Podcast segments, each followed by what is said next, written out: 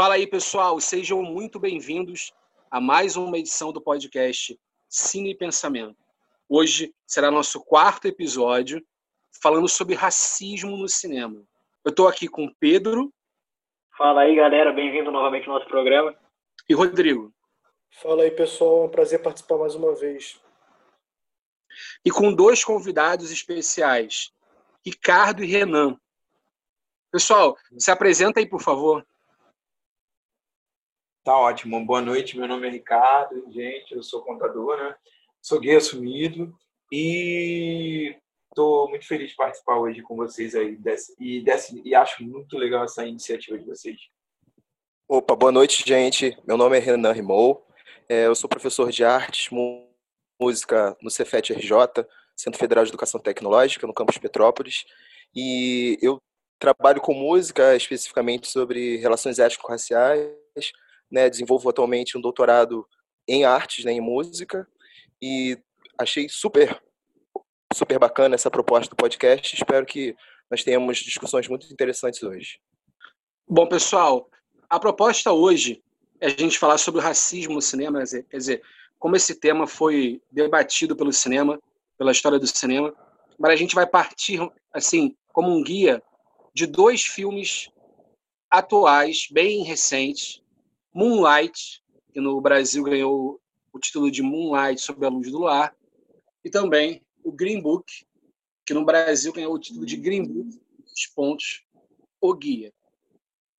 Então a gente vai usar esses filmes naquela mesma proposta de sempre do podcast, né?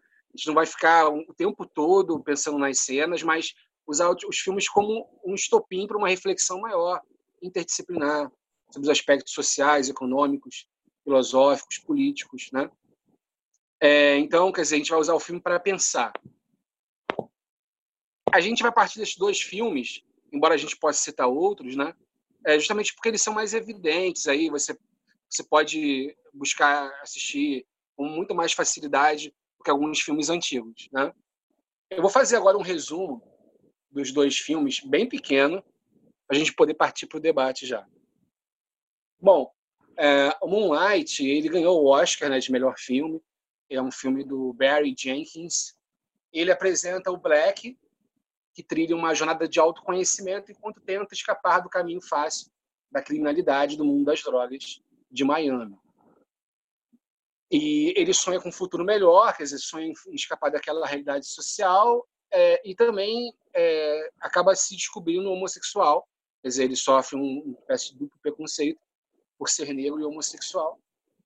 Uh, e a mesma coisa acontece no Green Book, que, é, que apresenta um outro personagem, também negro e homossexual, que é o Don Shirley, que, é base, que, que ele é baseado no, na figura real do músico, do pianista de jazz, Don Shirley.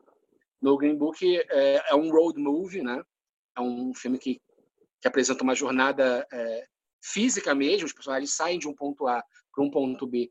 E nessa jornada física eles também acabam se transformando psicologicamente, existencialmente. É, então, no Green Book, o Don Shirley é esse pianista que vai fazer uma tour pelo sul dos Estados Unidos. E vocês sabem que o sul né, é um lugar que é, tinha as antigas plantations, é, tem muito mais racismo, muito mais perseguição contra os negros. É, tinha também a questão da, da segregação racial, né? É, e ele vai fazer esse tour na década de 60 e precisa de um motorista barra guarda-costas, que é o Tony Lip, que também tem como base o personagem real, que realmente foi um amigo do Don Shirley. Ele, o Tony Lip é um italo-americano meio fanfarrão do Bronx. E ele é um cara meio brutalizado, assim, então gera toda essa contradição com Don Shirley que, embora o mundo brutalize ele, né, por ele ser negro e homossexual, ele é muito mais um gentleman, assim, ele é um cara né, super ligado em arte, em estética, etc. E eles acabam, de forma inesperada, desenvolvendo uma amizade e enfrentando o racismo da época, a segregação racial, etc. É, então, esses dois filmes botam essa questão de uma minoria dupla, né? Quer dizer, personagens são ao mesmo tempo negros e homossexuais. E é, tem vários atores envolvidos nesses dois filmes, muito importantes, mas o grande destaque é o Mahershala Ali, Mahershala Ali que, que é um ator que é, teve uma atuação assim fenomenal de Oscar mesmo nos dois filmes, né? O filme Moonlight é um filme assim mais artístico, né? Tem toda uma filmagem diferente, uma fotografia, uma preocupação assim. Quanto o Green Book é um filme mais mais tradicional, talvez, mais focado no personagem, né? é um filme mais de ator, né? Focado na atuação dos personagens. É... Eu queria perguntar assim para vocês, o que, que, que, vocês acharam desses dois filmes? Ah, em que medida eles dialogam com a nossa realidade? É, vou começar é, falando, ah, respondendo essa pergunta. O Moonlight eu assisti, o Green Book, como eu falei anteriormente, eu não assisti, mas eu li sobre, li análises e, e, e fiquei mais inteirado do filme. É, o Moonlight ele me agradou muito, porque eles fizeram uma história de amor né, em meio a toda aquela situação que, que o rapaz viveu desde a infância, né? Ele era uma criança que tinha uma família totalmente desestruturada, a mãe usuária de drogas, é, pai ausente, não me recordo agora se, se o pai era morto, se era vivo e não dava atenção, mas o pai era ausente, e ele acaba encontrando uma família justamente com um traficante né? Que um traficante de drogas que que tenta ajudar e que de certa forma ensina, né? Algumas questões para ele, porque a idade que ele estava era de, de aprender, de se formar, de criar sua personalidade que ele ainda, talvez nem tivesse e acaba sendo um traficante que faz esse papel. É, é, bem poético, como você falou, eles trabalham muito essa questão da, né, da luz, da, do local, da música, e é, é uma história de amor, né, como eu já disse, mas tem todo esse esse ambiente, né? Esse ambiente do racismo, esse ambiente da, da pobreza, da periferia, né? Do ser negro. E aí fica um pouquinho mais complicado, né? Essa história. Só uma correção rapidinho que eu falei Black, né? Que é o nickname dele quando ele está adulto. Mas o personagem criança é o Shiron.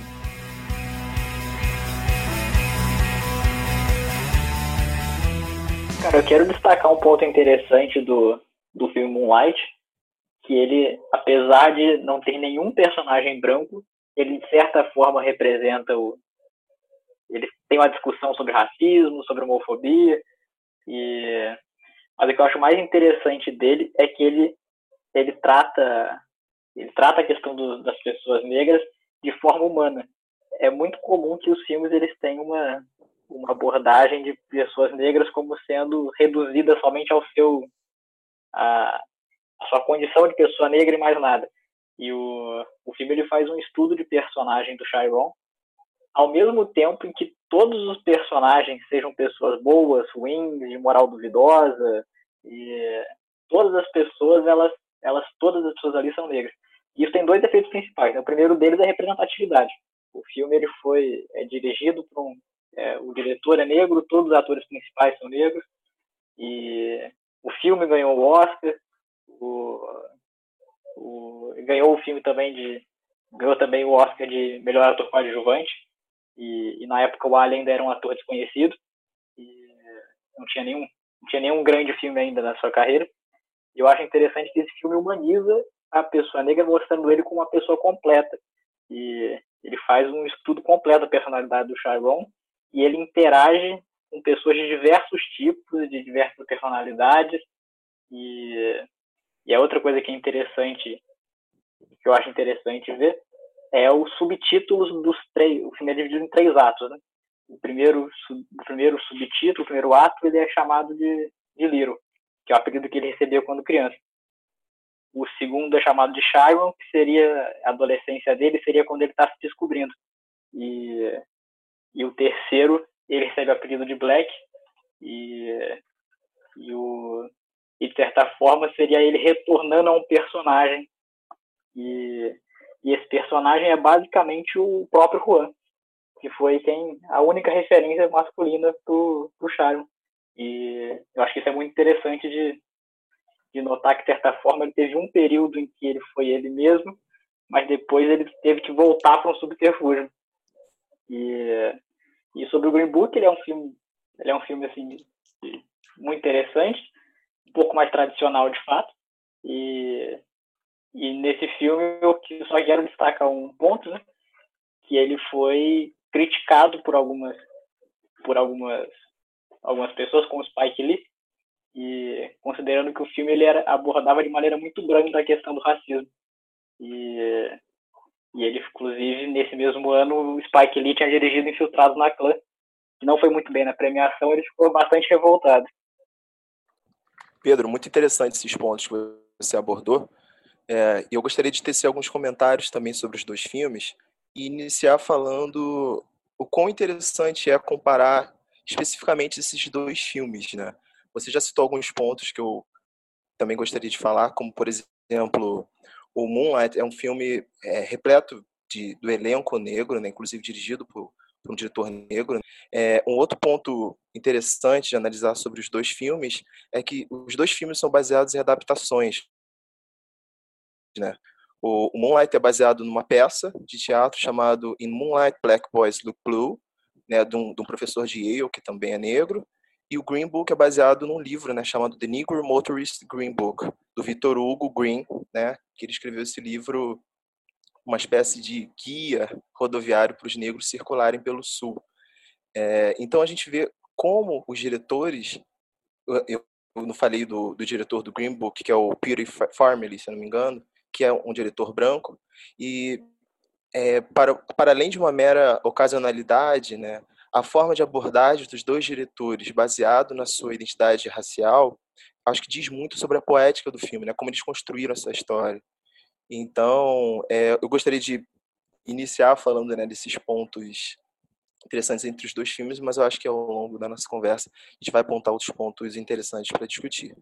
É, e um último ponto que eu gostaria de destacar também do Green Book é como a história do Don Shirley não foi retratada a partir da sua própria família. Né? Essa é uma crítica que, que eu li enquanto estava nos Estados Unidos. A família dele, né, a família do, do Shirley, é, foi a, a imprensa falar o quanto a, os roteiristas daquele filme não chegaram para a família para construir realmente uma narrativa sobre esse o Don Shirley foi um músico super virtuoso, né, que enfrentou o racismo na música. Isso é um ponto que a gente pode abordar também. Então, eu acho interessante, né, como é, o Moonlight, que é um Moonlight, que é um filme espetacular, super poético, né, que conta as, o processo de humanização do, do homem negro, com, como essas duas histórias são contadas, né? Enfim. É, a minha análise, eu não vou repetir a análise dos demais, né? Eu concordo com todo, tudo que todo mundo falou. Para mim, o Moonlight é um filme bem mais poético e o Green Book é, é, é um road movie, né? É, eu quero trazer um pouco uma história de bastidor, né? A gente discutiu muito assim como que a gente iria trazer esse tema para o nosso podcast e a gente discutiu muito os filmes, né? Antes de trazer, né? A gente poderia citar vários filmes aqui, infiltrados na, recentes, inclusive, infiltrados na cana dos anos de escravidão, Moonlight, é, Sócrates, que é um filme brasileiro, é, e tantos outros que discutem esse mesmo tema. A gente trouxe esses dois temas, esses dois filmes porque eles representam na verdade dois temas que a gente quer abordar. Né? O Moonlight ele está muito na linha assim de o filme é, como o Pedro falou, 100% do elenco negro. É, ele mostra um negro ali no lugar dele, né, num bairro é, pobre, onde ele estuda, é, ele, tem, ele estuda com negros é, é, onde, onde a família dele está inserida naquele contexto ali. Né? É, então, assim, eu acho que a, a contribuição do Moonlight para essa discussão é mais de trazer. E, e ele é muito bom em abordar é, aspectos é, psicológicos e, e, em profundidade da, da, construção do personagem, né? do Sharon, depois do Black, que vira Black. Né? E, e, e, o quanto ele é um pouco determinístico. Eu, eu, eu acho que o, a, o que eu não gosto do filme é que ele é um pouco determinístico, porque assim que ele, os fatos do filme vão levando a, a, ao ponto final, né, a transformação dele. É, eu não gosto disso do filme, mas é, é, é a forma com que, o, com que o diretor construiu o roteiro e tudo. Eu acho o Moonlight muito poético, de fato. Eu queria destacar a fotografia, como eu sempre destaco, a fotografia ela é com luz fria e muito saturada, que faz é, o filme ficar muito bonito esteticamente. E eu queria começar com um ponto de partida que, e, e para eu queria começar com um ponto de partida para discussão com o Renan e com o Ricardo, que são dois negros, né? A gente trouxe dois negros aqui para discussão, eu, Pedro e Jorge nós somos brancos, então a gente quis trazer negros para discussão também, já que a discussão é sobre o racismo, para eles passarem a realidade deles. E, e assim, eu queria. Só vou destacar do Green Book, assim, que é um filme, um road movie, como o Jorge comentou, é mais tradicional, lembra o cinema americano tradicional, é, Scorsese é, e, e, tudo mais. Assim, aquele cinema, cinema bem tradicional, roteirinho redondo. É, o filme é muito bom e ele mostra o racismo explícito, diferente do, do Moonlight, que tem ali um racismo implícito que a gente vai discutir aqui. Né? Essas diferenças de racismo implícito, racismo explícito, é, é, é bom pontuar isso. Então, assim, o Moonlight está mais próximo da realidade do racismo Brasil, né, que é aquele racismo implícito, e o, e o, e o, e o Green Book ele mostra o lado do racismo explícito, que é, que é mais o racismo na década de 60 nos Estados Unidos. É, e aí, como ponto de partida, eu queria, eu queria trazer né, é, assim, uma cena, primeiro, que é uma cena do Moonlight, que eu acho linda, que a cena é onde ele, como o Ricardo comentou, né, ele, ele, ele, o único ponto de acolhimento naquele ambiente todo é o traficante. Né? E a cena mais linda do filme, para mim, é a cena que ele vai para o mar e dá, né, aprende a nadar. Aquela cena é linda e no final dessa cena, é, eles têm um diálogo, e esse diálogo ele é chave para o filme inteiro, e eu quero partir desse diálogo para começar a nossa discussão. Né? E o, o traficante fala assim: os pretos estão por todos os lados, nós pretos estamos por todos os lados. Eu era que nem você. Em algum momento você tem que decidir o que vai fazer da sua vida. Né? E eu quero trazer um pouco é, para discussão nesse ponto, né? É, que assim que o Charlie vivia num bairro pobre, é, a realidade familiar muito dura, como a gente já pontuou, né, que, é, que a maioria é, é, é, é, a realidade da maioria das crianças negras no Brasil, hum, seja lá onde for. Por isso que é, ele, comenta isso. É, então, assim, e, eu queria começar com esse ponto de partida. Né? Quais essas condições que essas pessoas são submetidas nas favelas, nos subúrbios? será que essas crianças têm as mesmas oportunidades né, que as outras crianças têm? Né? Eu acho que a gente podia começar daí é, a, a, nossa discussão é, do que seria esse racismo implícito também é, em volta disso. Então, é... Cara, só deixa eu acrescentar uma pequena informação. O, nos Estados Unidos, 70% das crianças negras não sabem nadar ou têm medo de nadar. E e isso, em grande parte, vem do, da, da questão da segregação racial, tanto porque as pessoas negras não tinham acesso a piscinas, tanto com a questão de histórico de afogamentos, a falta de uma referência masculina que ensine a nadar. Então, essa cena do Juan ensinando o Chiron a, nadar, para o americano tem um significado até mais forte do que para gente, que a gente consegue ver, talvez. E, ou seja, aquilo ali realmente é uma cena de paternidade. Sim. É, esse, esse dado realmente eu não sabia. É, mas falando da, da questão do texto lá do, da cena, o que, que ocorre? É, nas comunidades né, do Rio de Janeiro, não conheço todas as comunidades, vou falar da que eu vivi quando criança e quando adolescente. É, o que acontece é que você fica muito limitado é, com relação à, à, vida, o que você quer ser, o que você vai ser no futuro, porque você fica muito preso àquele ambiente que existe ali. Por exemplo, você, muitas das vezes, essas crianças, né? Estou falando por experiência própria, vêm de famílias que não têm exemplos na própria família, que é o primeiro ambiente social que a, que a criança ela, ela, ela conhece, né? E aí você começa a ver pessoas na sua própria família que sem expectativa nenhuma de vida, assim, na questão profissional, de sonho, de, de fica muito preso aquilo ali, a, aqueles botecos de esquina, futebol na praça, é, televisão, né? À noite senta no portão para poder ficar conversando, olhando a rua, aquela coisa toda, e não sai disso. É uma rotina muito limitada. As músicas é, são sempre as mesmas. Né? Hoje, hoje até é diferente por conta das redes sociais, dos aplicativos, mas na época em que eu era criança não tinha esse, esse tanto de acesso a filmes, a cultura em geral, né? Então a gente ficava, eu ficava limitado às músicas, muitas crianças ficavam, né?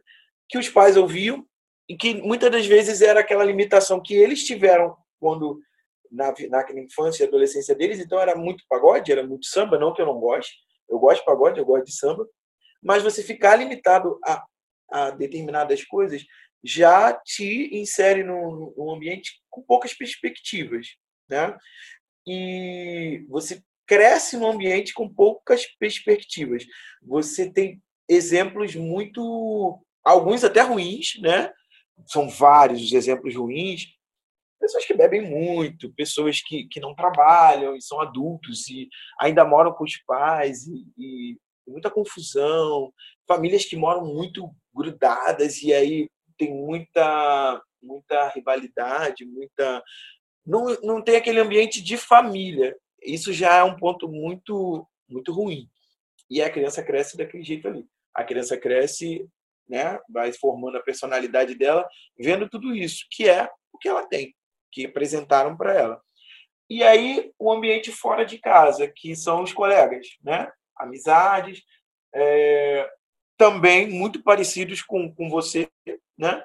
também com, com sonhos limitados, com oportunidades limitadas. Muitas vezes não sabe nem o que é oportunidade, não espera nada de ninguém, do Estado principalmente. Né? Alguns pais né, conseguem, tipo, vou falar, né? Estou falando da minha realidade e da época que eu vivi quando adolescente.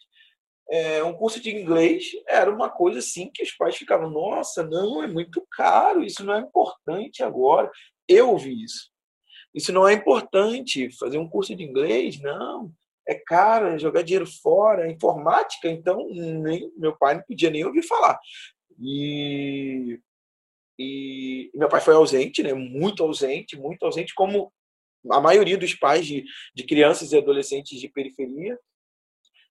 E minha mãe foi uma pessoa que casou nova, então assim, ela não tinha, sei lá, ela tinha os problemas dela, então, assim, nenhum dos dois estava preparado para ter filhos e para ter família.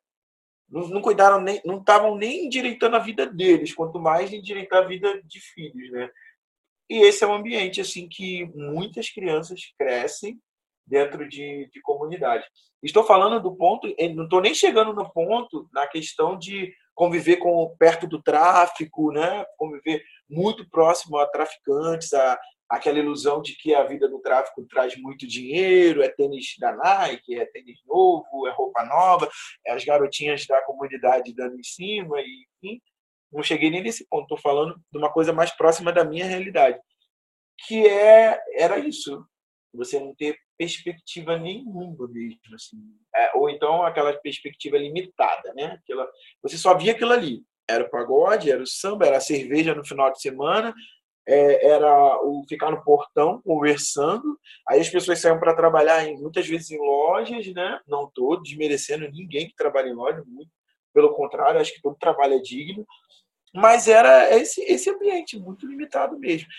Eu Ricardo, falando... legal de você trazer isso para a gente, né? Porque a gente é, pode discutir mais para frente. Quero ouvir um pouco do Renan também é, a gente pode discutir um pouco é, esse ponto né, que você levantou, né, que a gente, eu acho que o, as cotas raciais foram importantíssimas para levar o, o negro para dentro da universidade, né, para inserir o negro dentro da universidade, né.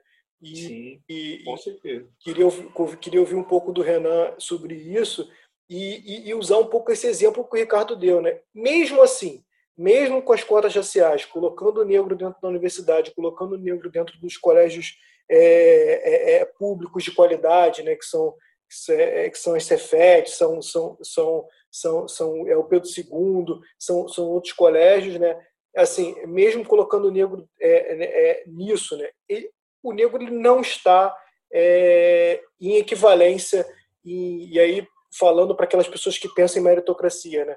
É, em equivalência, é, igualdade de condições de igualdade, né? De competição. É isso, por quê? Porque ele está inserido num outro contexto, ele, ele, ele tem que correr atrás de muito mais coisa que o, que, o, que o branco e principalmente. Porque aqui confunde mesmo, porque a maior parte dos negros é, vivem é, é, é com condições é, desiguais do, do, do, do, povo do branco no Brasil. Eu acho legal a gente falar negro e branco porque para distinguir, tá? Porque eu sou falar. É, do, do, do, do, Gilberto Freire, não quero cair nessa na, na, no mito democracia racial. Então assim, é, é, é, o negro vive numa condição diferente do branco.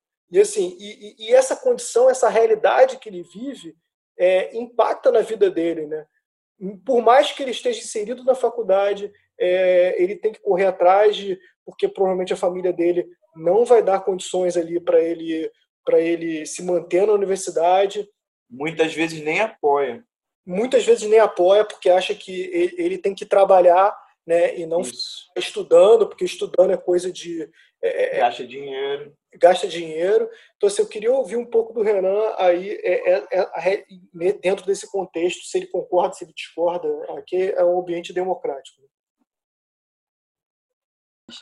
Para começar, aquela cena é, que uma Mahershala segura o, o Little, né, logo no início do filme, no início não, acho que foi na, não sei se foi no primeiro ou na segunda parte, mas é uma cena lindíssima, né? O Pedro trouxe esse dado de que 70% das crianças negras não sabem nadar nos Estados Unidos em virtude da, da proibição de negros em piscinas e praias públicas, né, que vigorou até meados da década de 60, muito em função das, das leis do Jim Crow, né, nos Estados Unidos, foram aquelas leis horríveis que proibiam as pessoas de fazerem um monte de coisa. Então existe toda uma simbologia naquela cena, né, que a gente não pode ignorar e que eu acho que que o, o Barry Jenkins, ele coloca, o diretor, ele coloca de uma forma tão bonita, tão sutil, uma questão tão traumática na, na história dos negros norte-americanos que realmente é, é incrível, né? É, é, é, poético de uma forma muito especial. E eu acho que tem um dado além nessa cena também, que é a questão do pai ausente, né? A gente não pode desconsiderar que o protagonista ele tem um pai ausente, ele tem uma relação muito problemática com a mãe, né? E como vocês bem disseram, é, ele consegue ali o, o, aconchego, né? Ele consegue ali referências pessoais justamente com o Mahershala Ali. E isso é muito representativo, né? Hoje no Brasil nós temos milhares, milhões de crianças que não têm pais no, na certidão de nascimento, né? Então nós temos aí uma questão de abandono paterno no Brasil e também nos Estados Unidos, especialmente dentro da comunidade negra que é muito grande e que é, eu acho que é um fator que não pode ser desconsiderado.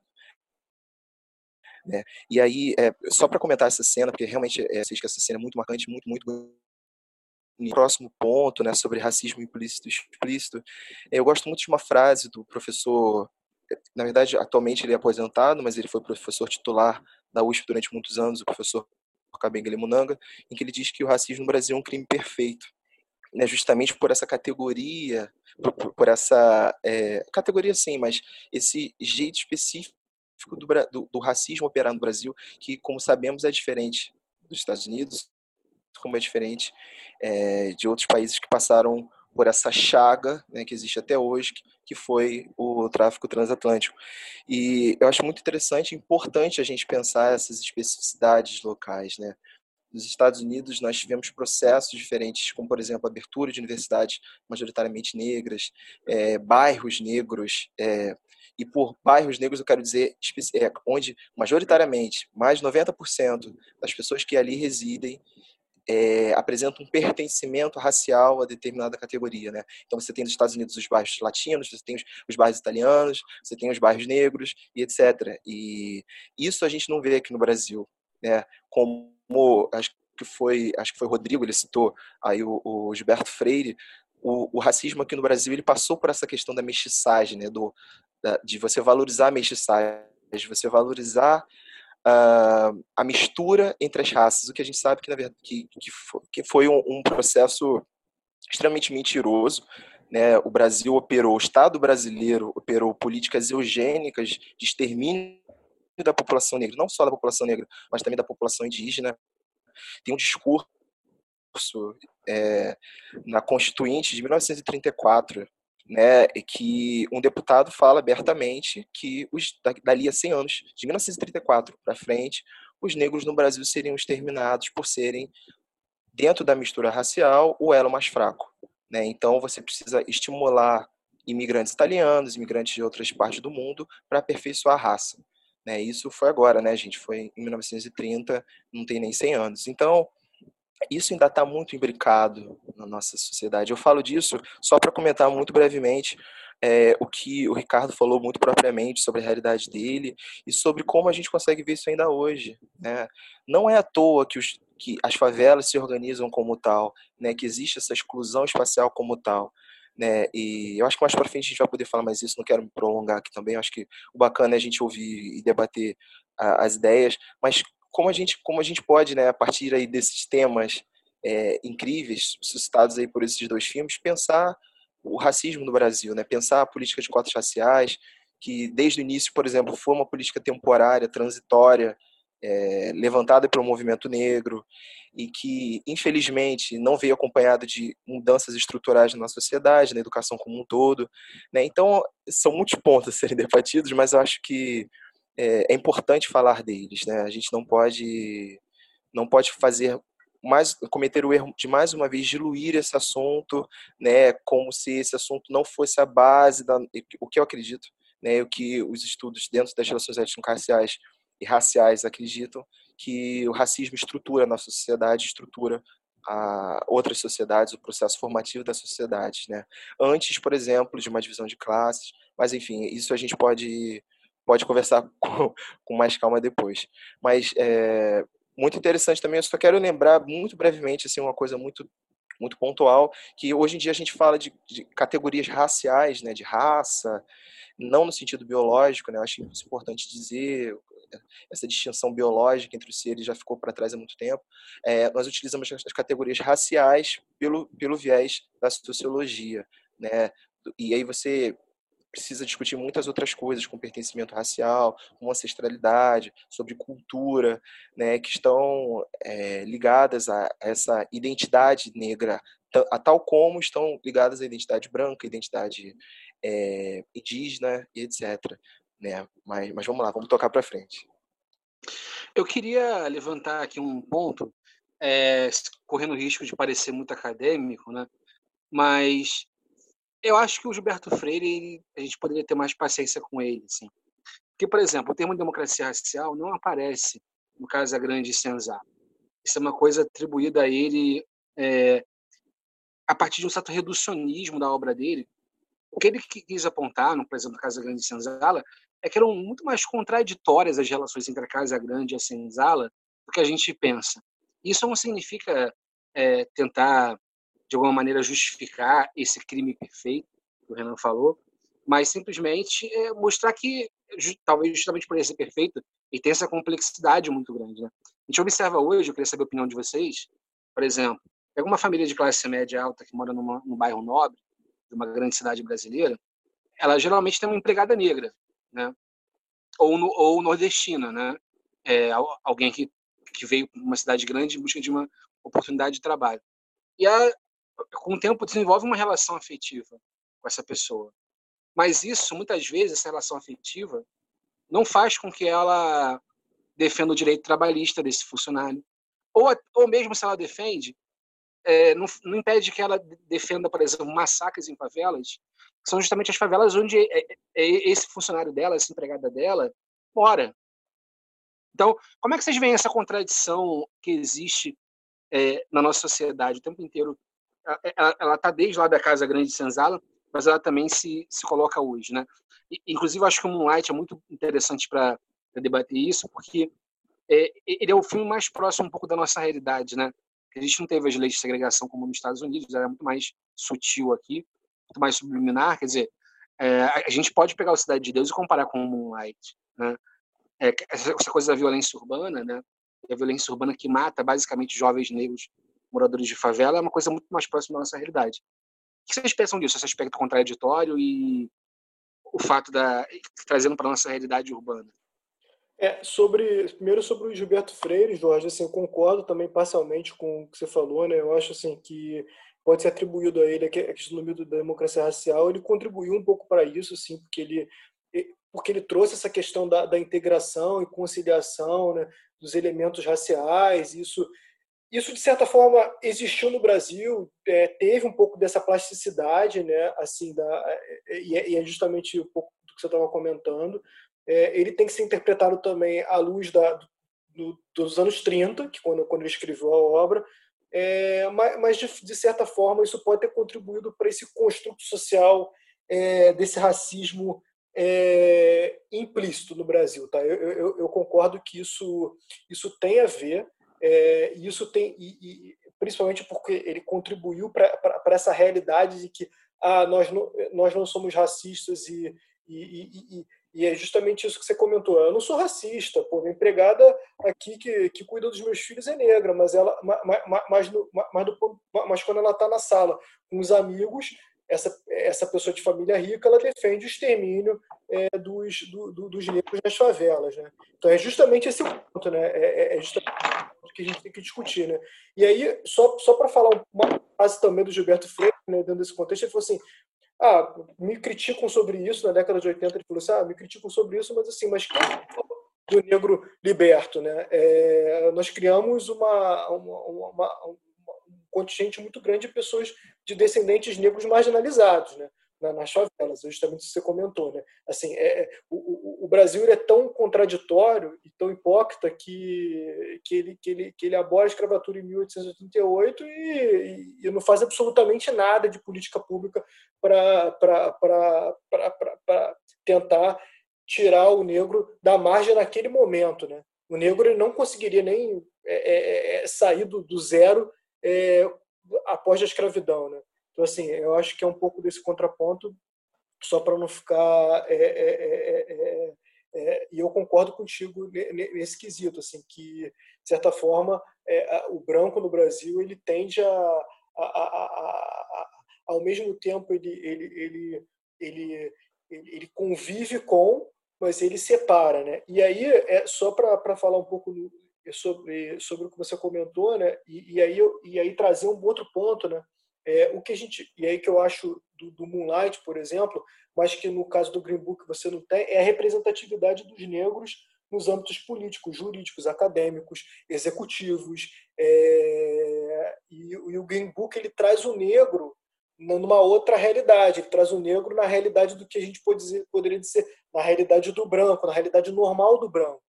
E aí ele, ele, ele, ele acaba é, gerando até no filme as extra... a, a, a, o que é estranho, né? Ah, o policial pô, é, vai abordá-lo, né? Numa aborda o carro e, e, e, fica fica esquisito. Pô, como é que você é branco e você está com o negro atrás? O negro é, é, é, é ele, ele, é o seu ele é o seu é, você é empregado do negro, né? E, e, e, o Green Book mostra isso, né? É, e é justamente isso. Assim, ele, ele muda um pouco o, em termos de representatividade, ele, ele, ele, bota o negro no papel do branco e mostra o, que naquela época causava estranheza né, para o sulista, para o americano do, da, da, que vivia no sul, ali, o policial, mas também que para a gente pode causar uma estranheza. Né? O, branco, o, o negro, quando ele está no, no ambiente de, de, de, de, do branco, ele causa estranheza. Ricardo, eu queria que você comentasse isso à luz aí da, do, do que você viveu é, é, é, e, e, inclusive colocando exemplos como o do aeroporto, por exemplo, você pode citar para o pessoal, né? É... Ah, esses exemplos tem vários. esses exemplos tem vários. Mas é só pegando o gancho do que você estava falando, é, isso vem da, da questão da, isso é, é um racismo estrutural mesmo, né? Vem da época da escravidão, aquela questão de do branco considerar o negro ou menos humano ou até não humano, entendeu? Inferior a ele. Claro, aqui eu, eu não estou generalizando, estou falando branco racista. E aí é, vem, vem já exatamente disso, é aquilo. É, serve para mim para alguma coisa, então vem, faz o serviço, faz aquilo que, que tem que ser feito, mas a part... saiu dali é como se o, aquela pessoa fosse invisível.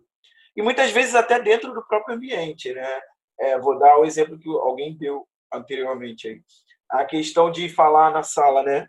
Que quer que os negros morram, que aqueles adolescentes que aparecem na TV, né, negros que moram em favela, ah, tem que matar todos eles, tudo ladrão, tudo bandido, etc. Mas aí esquece que na cozinha está empregada, que é negra, e tem um filho e ela mora na comunidade, ou seja, ela está desejando a morte do próprio filho da empregada dela. Ou seja, é como se a empregada não existisse, não tivesse sentimento, não, não importa ela ouvir esse tipo de comentário, entendeu? Porque ela é menos humana, porque ela é, é não humana, ou seja, não tem importância falar dessas coisas na frente dela. É, é, é por aí, entendeu? É aquela questão tipo, ah, essa pessoa não está aqui, está ali, mas não se porte com ela. É mais ou menos isso o racismo né, no Brasil. Não, não totalmente, mas é bem nessa, nessa, nessa onda. Tanto que tem a questão também do mais retinto, do menos retinto, que quando o negro é mais clarinho e tem os traços mais finos, é, nariz mais fino, boca mais fina, traços mais né, próximos ao branco, ele já é mais aceito na sociedade, nos grupos, nas rodas de amigos, do que aquele negro mais retinto, né? mais escuro, com o nariz batatão, aquela boca gigante, né? que é uma característica, né? a, característica mais visível né? do negro. E, e o cabelo black né? também. Mas o narigão, o bocão, é, que eu realmente acho a parte mais bonita dos negros, assim, sinceramente, a boca e, e, o nariz, enfim, é o que nos caracteriza, né? Muitas das vezes, na maioria das vezes.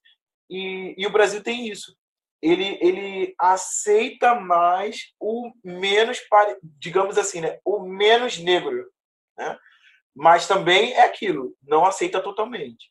Existem casos e casos, obviamente. Tem aquele negro que teve né, uma família um pouco mais estruturada, são raros, mas tem.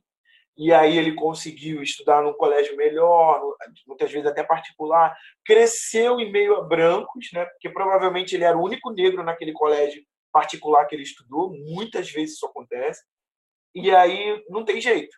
Vai conviver com o branco e o branco vai ter que conviver com ele. Duas coisas vão acontecer. Ou ele vai viver isolado ou ele vai se enturmar, né, de alguma forma. E aí esse sintomar pode ser também aquela coisa de ser super, é, subserviente, né? aceitar tudo que houve, não reclamar de nada, como também pode ser uma pessoa com personalidade, se impor, mas ele vai correr o risco de não fazer parte do grupo. O que eu quero dizer com isso é o seguinte: o Brasil tem esse racismo velado, né? É, um racismo menos explícito, que ultimamente tem ficado mais explícito com as redes sociais, que é essa questão tipo, eu não sou racista, eu até tenho amigos pretos, mas é aquela coisa assim, tenho amigos pretos, ok, ele tem, mas ele não consegue conviver com a realidade do negro. Se por é igual o carnaval, vai vem um monte de gente branca assistir o carnaval. Aí vem aquelas mulatas lindas, sambando, etc., magras, né, bonitas. Mas fora do carnaval, aquele ambiente, muitas vezes, né, os negros, os brancos racistas, muitas vezes aquele ambiente de samba, de pagode, já não gosta muito daquele churrasco, já chama de, de favelice, já usa o termo, né? É, ah, é um monte de pobre reunido ali. Claro que isso fala entre os seus e muitas vezes nem fala, pensa mas é, não verbaliza. Mas existe essa questão. O Brasil ele tem essa característica de ter um, um racismo velado, muitas vezes, e que quando não aguenta mais, aí externa mesmo aquilo. Eu vou dar um exemplo de uma coisa que aconteceu comigo recentemente, e vocês vão ficar pasmos, porque o, eu fui assistir uma peça no Teatro Firjan, ali na, na Graça Aranha, né? E a peça se chama Oboró. Ganhou, inclusive, agora recentemente um prêmio Shell de melhor dramaturgia, né? De, é uma, é uma, um, espetáculo que fala do homem negro, da realidade do homem negro, mas com base nos orixás é, da religião, das religiões é, africanas, né? com base africana.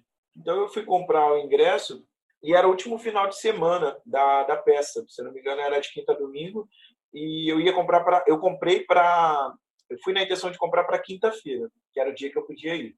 Era uma quarta, eu fui à tarde.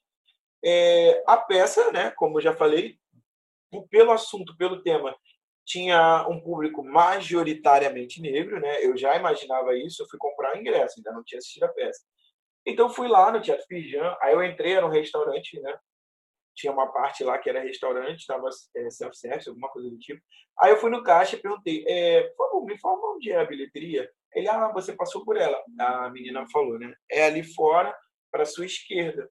Aí, ok. Eu estava vestido com uma blusa polo, calça jeans, tênis, mochila e um óculos escuro. Não estava de boné, não estava de capuz, estava normal. E aí fui para a bilheteria e estava lá fazendo a compra e tal. Já estava finalizando, já estava na parte de, de passar o cartão, já tinha colocado inclusive o cartão na máquina. Apareceu um segurança do nada, do nada. Ele surgiu igual o mestre dos magos no Caverna do Dragão. Aí ele, ele tava, eu tava meio que. Quando ele apareceu, eu virei para ele assim, né? eu fiquei inclinado, ou seja, de lado para a bilheteria e olhei para ele. Ele sequer me notou, sequer olhou para mim. Ele apenas fez um sinal para o bilheteiro com o polegar, no intuito de saber se estava tudo bem com o bilheteiro. E o rapaz da bilheteria, né? E aí o rapaz da bilheteria respondeu na minha frente, assim, normal. Tá tudo bem, né? Com o polegar. E eu olhei aquilo, eu, eu, na hora eu fiquei em estado de choque, porque eu falei, não, eu não tô acreditando que isso está acontecendo aqui assim, né, na minha frente. E, e assim, fiquei olhando por, por segurança para ver se seria, né, em algum momento olhar para mim. Não, ele não olhou. Ele voltou, ele foi para a porta do, do, restaurante, que era logo ao lado da bilheteria. E aquilo me subiu. E aí o, o cara da bilheteria ainda falou: aqui, tá aqui seu ingresso. Tipo assim, para encerrar o assunto, eu acredito que ele percebeu o meu olhar de irritação para o segurança. E aí eu não consegui, eu peguei o ingresso né, sem reação nenhuma, porque é, você não espera, né? E aí fiquei um tempo ainda parado ali em frente à bilheteria, mexendo no celular, estava vendo nada no celular, estava irritadíssimo. E olhando para o segurança. Mas eu estava de óculos escuros ninguém estava vendo minha cara de raiva. E eu percebi que ele viu que eu estava olhando, então ele ficava andando de um lado para o outro. Até que chegou um ponto que eu, eu mexi no celular para mandar alguma mensagem e ele simplesmente sumiu. Ele simplesmente sumiu dali. Ele não estava ali quando eu fui na bilheteria, eu percebo isso. Eu, eu, eu tenho a, a mania de, de olhar sempre para todos os lugares. Ele não estava ali na hora que eu cheguei para comprar o ingresso. E ele foi exatamente na bilheteria apenas para saber se não estava acontecendo um assalto ali na bilheteria, entendeu? A questão era essa. E depois sumiu. Ele sumiu, simplesmente assim. E isso num teatro, por que, que eu falei que vocês iam pasmar? Porque era um teatro que estava com uma peça que era voltada para um público majoritariamente negro e majoritariamente masculino, porque o filme falava de masculinidades negras. Né? A peça era overall nome, masculinidades negras. E eu acredito que eles deveriam já estar esperando um público negro ali, né? Nas, é, muito mais presente na bilheteria por conta daquela peça. E não foi o que aconteceu. E foi uma coisa escancarada, assim. Só que são coisas que eu não tenho como provar. A única pessoa que poderia dizer realmente que isso aconteceu era o rapaz da bilheteria. Só que ele também participou da situação. Ele nunca vai dizer que isso aconteceu, entendeu? Ele vai sempre dizer que, ah, não, não foi bem assim, você interpretou errado, ele estava passando. Ele sempre passa aqui esse horário para ver se está tudo bem comigo, entendeu?